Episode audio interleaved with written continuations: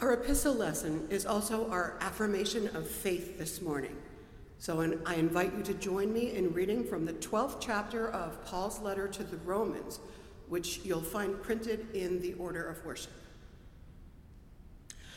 Let love be genuine. Hate what is evil. Hold fast to what is good. Love one another with mutual affection.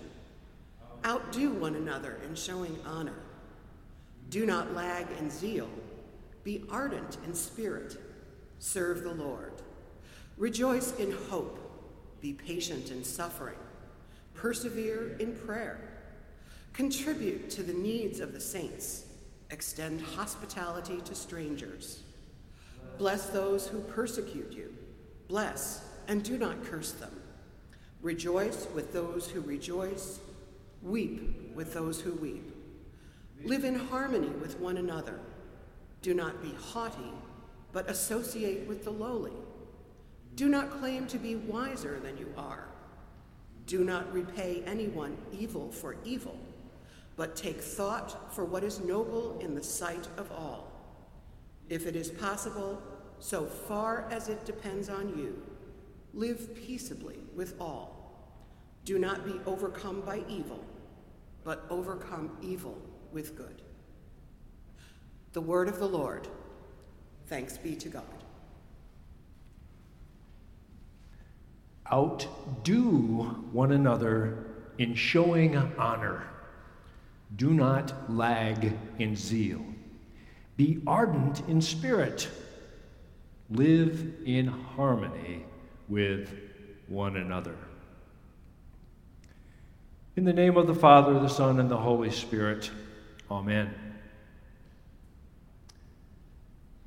I will admit to you that this passage, which I have read personally hundreds of times, which served as one of the readings at Patricia's and my wedding in 1984, on which I have preached about as many times as any passage in the Bible, which I have shared with dozens of people through the years as a pretty good short statement of how we should put hearts and hands and feet to our faith in affirmation of faith.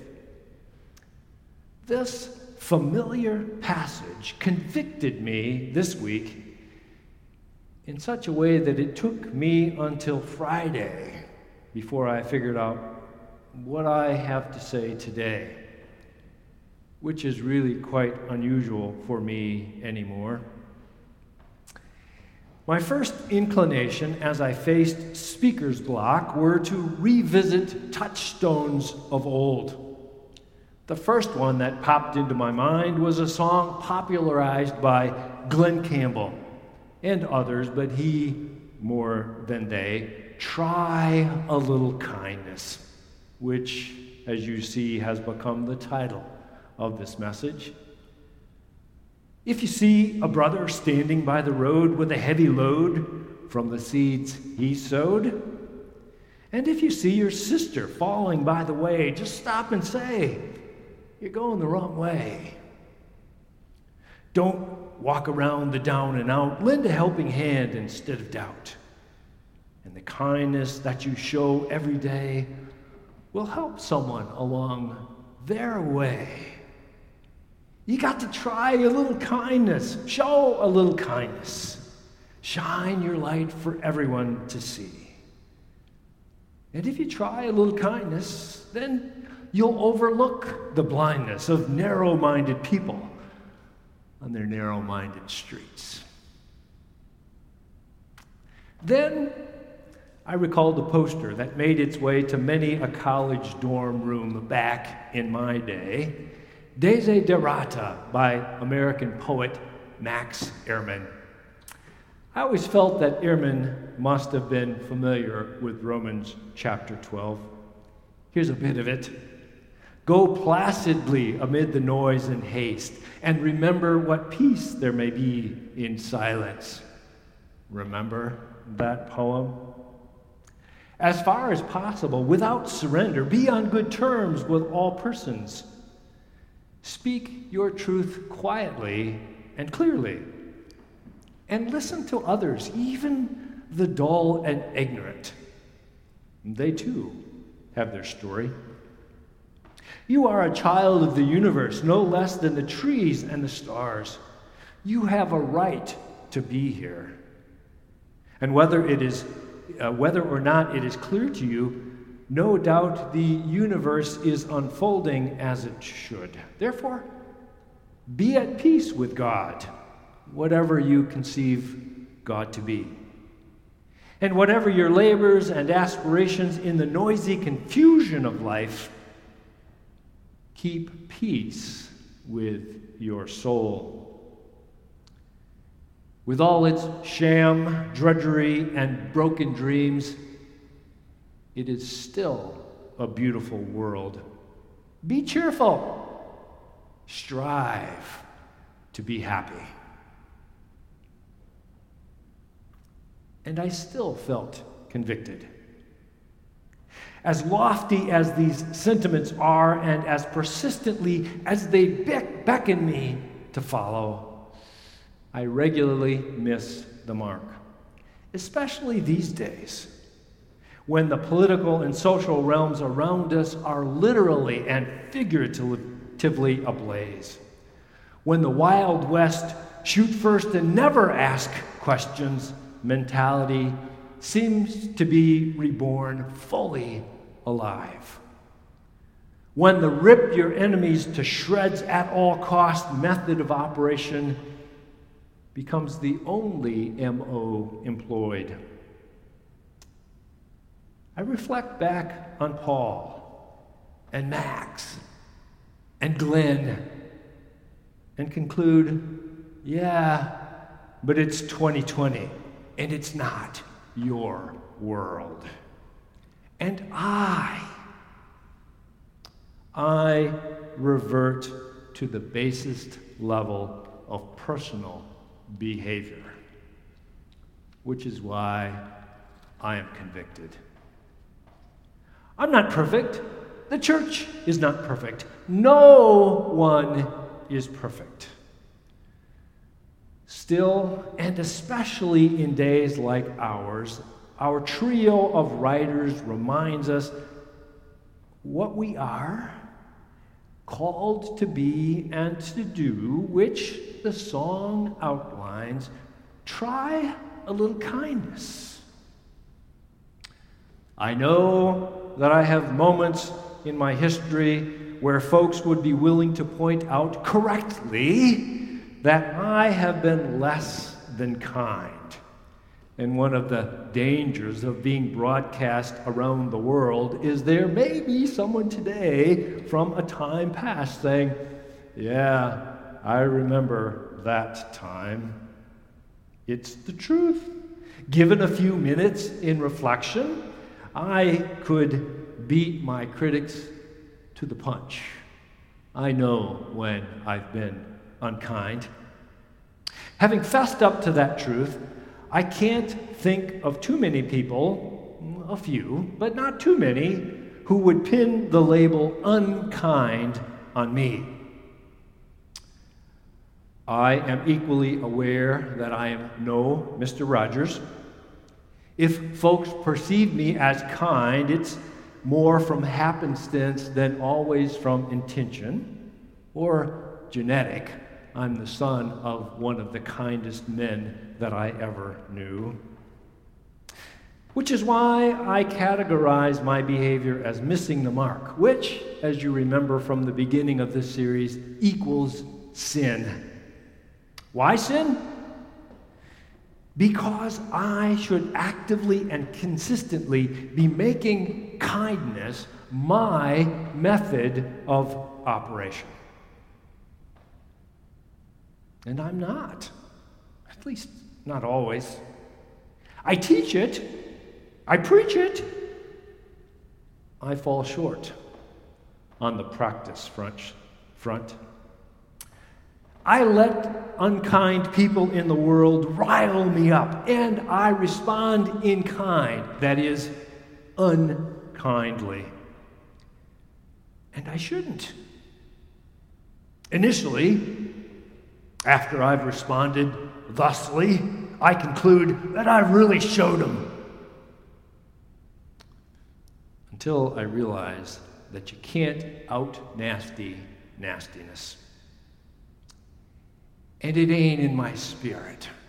Praise the Lord. And when I fall victim to that, I feel like I've sold a part of my soul. Back to Rome. Roman authorities could be nasty, probably a kind way of putting it. Parts of Paul's instructions were offered as ways for Christians to protect themselves. Go along as much as possible to get along, which in Rome meant staying alive. More than that, however, kindness in a harsh society provided a way for the church to attract folks to their numbers because kindness was not necessarily the reigning way of operating. Paul called Christians to stand out so that, echoing Jesus in his most famous sermon, others may see your good works and give glory to your Father in heaven. Paul shares the same sentiment in different words here in chapter 12. Do not repay anyone evil for evil. Do not repay anyone evil for evil. But take thought for what is noble in the sight of all. You see, in the final analysis, nobility and not nastiness went. It doesn't always feel like it. Maybe it doesn't feel like it today. But it's the promise that we cling to, especially today. A caution already thinking about what some of you are saying and maybe even responding to in our chat. A caution kindness is not wishing away oppression or injustice or racism. Martin Luther King Jr. kindly stuck his finger, figuratively, in the chest of the supportive white Christians in the South in his letter from the Birmingham jail. A short must read for all of us opposed to racism today. If you haven't read it, Google it. It'll come up. You must. Those well meaning Christian leaders encouraged King to tone it down a bit.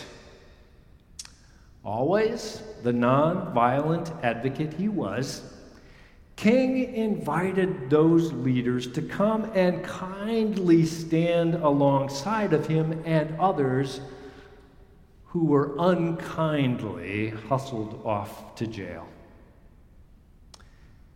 King remarkably, remarkably kept his cool and persisted in believing that those Southern Christian white lives mattered.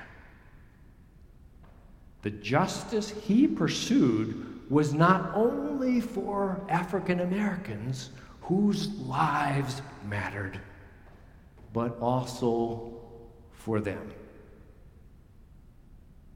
I could go on and on, as you already know, and I will in my own time and mind, because I am still convicted by Jesus and Paul and Max and Martin and Glen.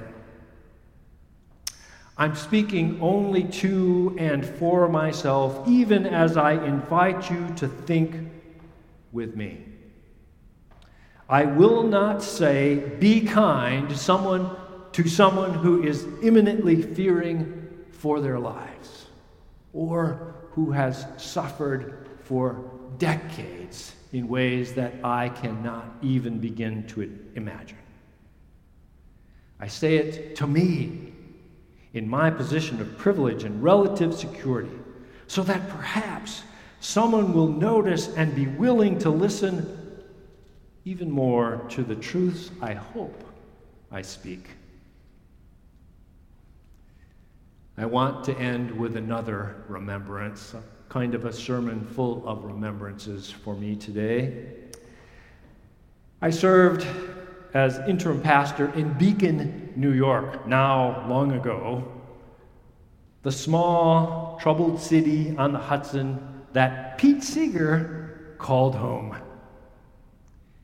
NPR aired a story of one of their reporters heading south to New York City. It's almost commutable, and some people really did it. The reporter was heading south to New York City during the first of the Gulf encounters in the early 1990s. In a pouring down rainstorm, the reporter noted northbound cars gesturing vigorously in positive and negative ways. You can imagine what that looks like. At the tall, slim, rain coated fellow standing and holding a sign along Route 9D. Intrigued, the reporter turned around and came upon the octogenarian Pete Seeger. What did the sign say that caused so much response? Peace. It might have said kindness. I have had a few treasured opportunities to be in Mr. Seeger's presence. I don't even remember ever shaking his hand or meeting him, but we did work on a couple of projects together. He, the leader, I, the servant. Kindness radiated from him. The peace he promoted was complex, to be sure. He never shrunk from speaking truth to power. But folks of all sorts listened to him, at least in part, because he was willing to try a little kindness. Remember, I'm not telling folk who have been beaten and battered and enslaved and oppressed, even though now supposedly free, I'm not telling them simply to be kind. I'm talking to folk like me who may be tempted to try to out nasty nasty. Rather, to be like Pete and Mr. Rogers, who was way out in front of most of us in dealing with the society shaking issues we still face today. We now, looking back at his life, realize how far out ahead of the game he was.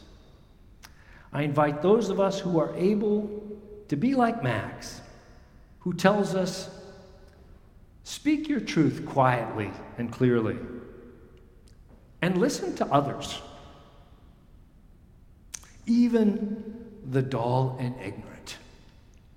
They too have their story. Try to overcome evil with good. Or as Glen crooned, try a little kindness. Let there be peace and more kindness on earth. And let it begin with me. Amen.